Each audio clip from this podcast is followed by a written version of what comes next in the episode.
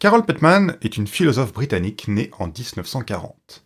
Elle est notamment connue pour son livre Le contrat sexuel, paru en 1988 en anglais et qui vient d'être republié en poche et en français chez La Découverte. Alors, ce livre vise à remettre en question la validité du principe des théories du contrat social, mais aussi du libéralisme, pour lesquels tous les individus sont posés comme également libres. Mais comme le montre Petman, les théoriciens du contrat social ont souvent exprimé de manière plus ou moins implicite un rejet des femmes dans la sphère privée pour faire de la société civile et politique une société exclusivement masculine.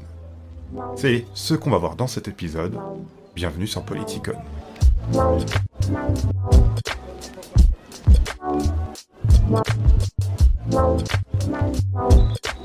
Alors, sur la chaîne YouTube, on a souvent eu l'occasion de parler du contrat social ou du contractualisme.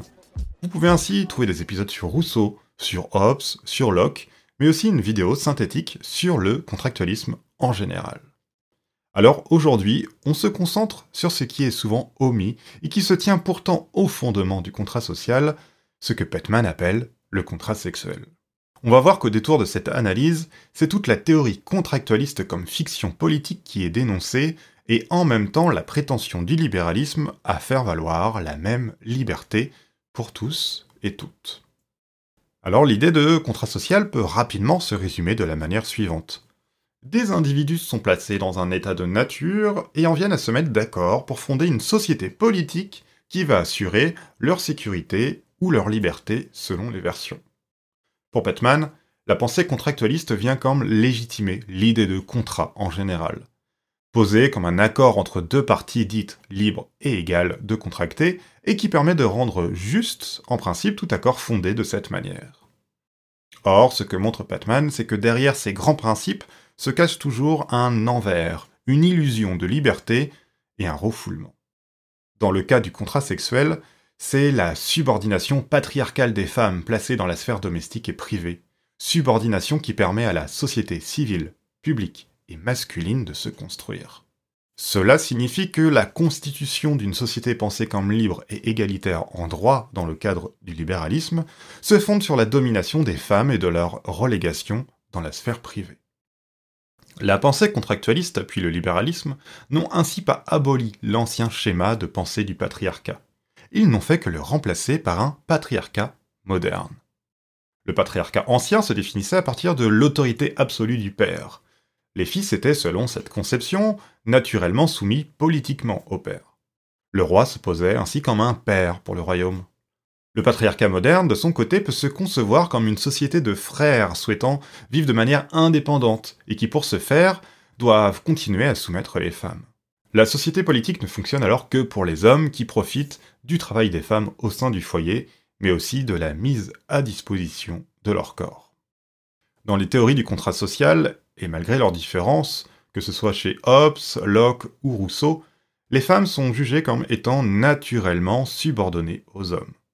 Le féminin est placé du côté de la nature, de l'émotion, du privé, tandis que le masculin a le privilège de la raison, du civil, du public. Avec quelques nuances, le contractualisme rejoue les arguments du patriarcat classique selon lequel la famille est une institution naturelle qui doit être dirigée par le père. Ce sont donc les hommes qui sont en mesure de contracter en dehors, au niveau social, et en le faisant de reconduire la soumission dite naturelle des femmes. Dans la société civile instituée, les hommes dirigent et contrôlent le corps des femmes, reléguées donc dans la sphère domestique.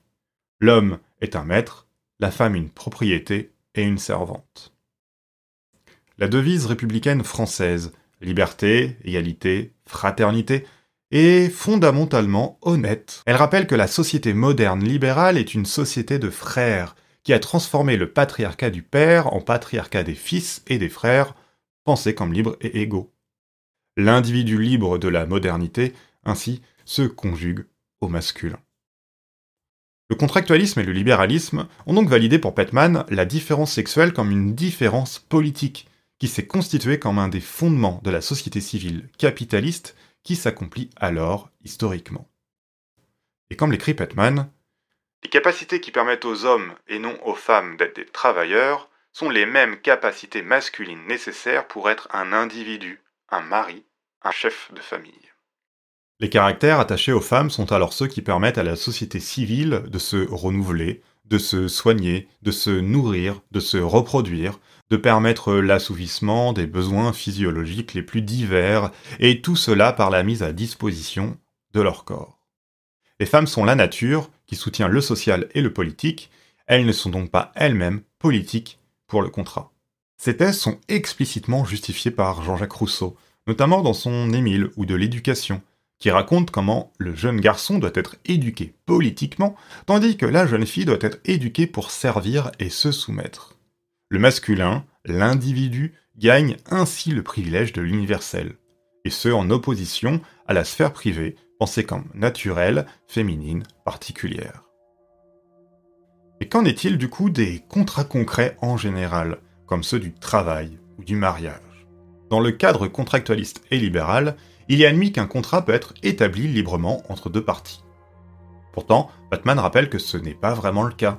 Elle souligne qu'une sorte de contrat d'esclavage pour lequel on peut se vendre contre sa survie ou sa subsistance est admis par certains contractualistes. Présentée comme une doctrine de la liberté, la théorie du contrat peut donc se faire explicitement théorie de la soumission volontaire. Et en tant que et malgré le paradoxe, le contrat peut se rapprocher d'une sorte d'esclavage civil selon lequel on aliène directement sa personne. Le contrat paraît juste, car tout se passe comme si deux individus contractaient en se reconnaissant libres et propriétaires d'eux-mêmes. Il y a dès lors échange entre des choses appartenant à l'une et à l'autre des parties. Mais l'échange reste largement inégal, car d'un côté c'est sa personne et son corps que l'on s'aliène. Même si cela n'est pour qu'un temps, il reste que le membre dominé, celui qui obéit et est soumis dans le contrat, est bien souvent dans une situation telle que le contrat apparaît comme une obligation sociale pour survivre. Le contrat de travail ou de mariage est donc bien souvent biaisé et se fait très facilement contrat d'esclavage civil. Pour les femmes, il reconduit de manière concrète le contrat sexuel refoulé des théories du contrat. Et même si, encore une fois, un Jean-Jacques Rousseau soutient qu'un contrat d'esclavage est contradictoire dans les termes, c'est pour mieux, après coup, on l'a vu, justifier la relégation des femmes dans le foyer et euh, donc sa soumission à l'homme.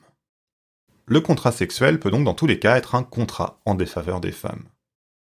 Implicitement ou explicitement, ce contrat sexuel est donc sans cesse rejoué. Batman rappelle à ce propos qu'au XIXe siècle, et dans une relative moindre mesure au XXe, les femmes mariées étaient largement dominées par leurs maris et possédaient bien peu de droits.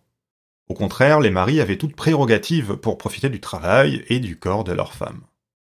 Le mariage consolide donc de manière exemplaire le contrat sexuel et la mise à disposition du corps des femmes au profit des hommes et de la société masculine en général.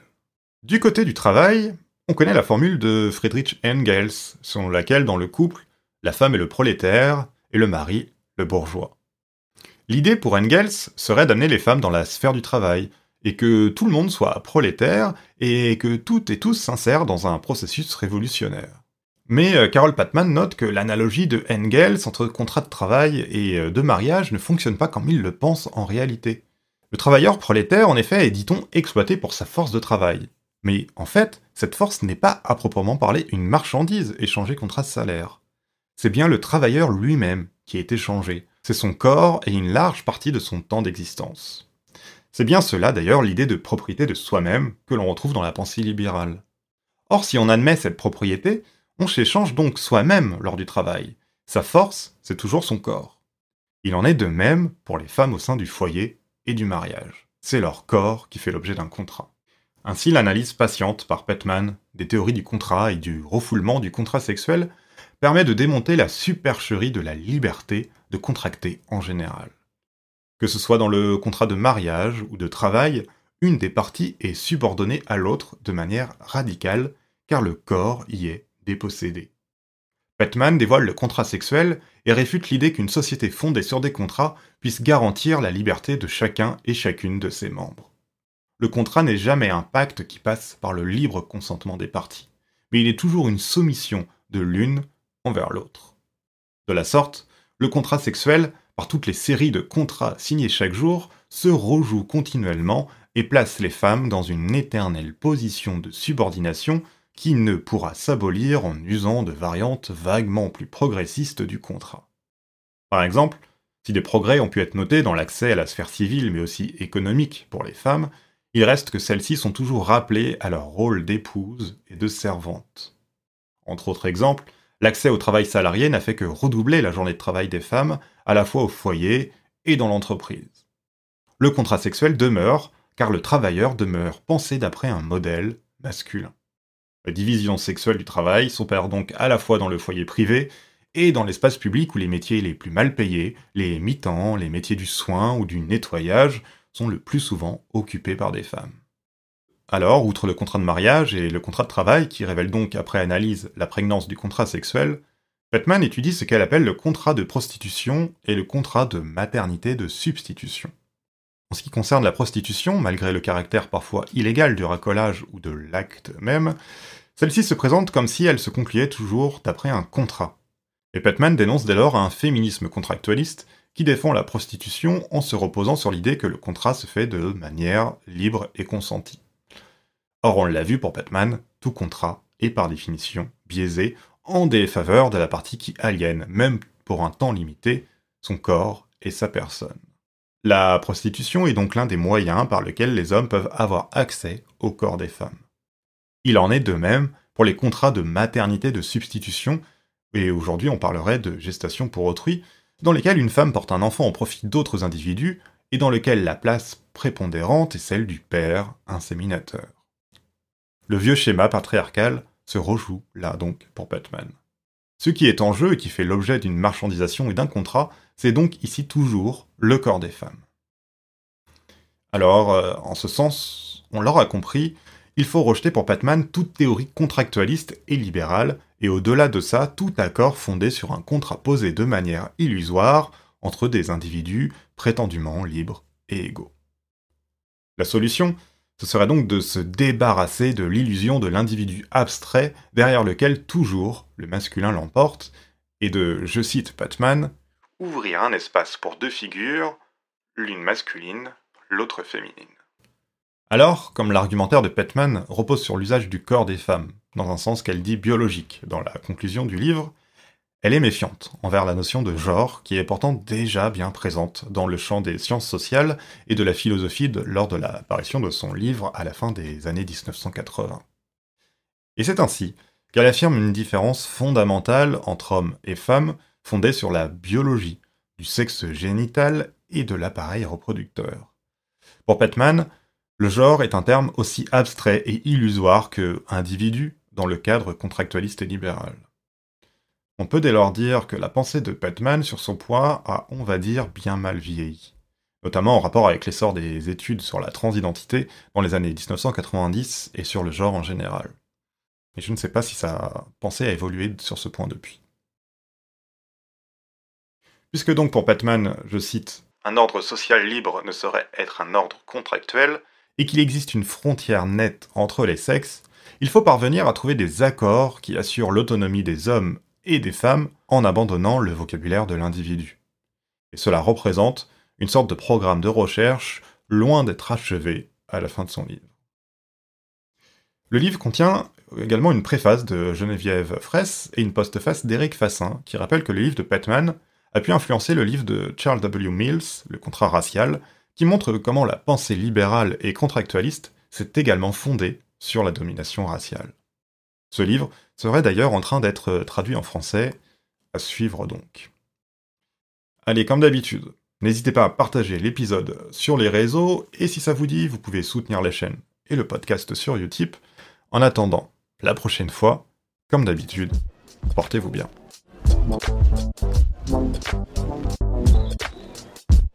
Bye.